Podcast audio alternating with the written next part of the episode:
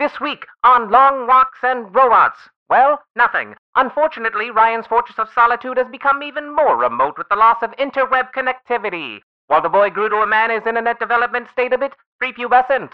Our poor robot has been surviving off DSL. This Thursday, however, will provide the blast into the future with the advent of fiber optic technology. Have no fear, as our robots will return next Monday with the much anticipated 24th installment, perhaps in color. Until then, please stand by.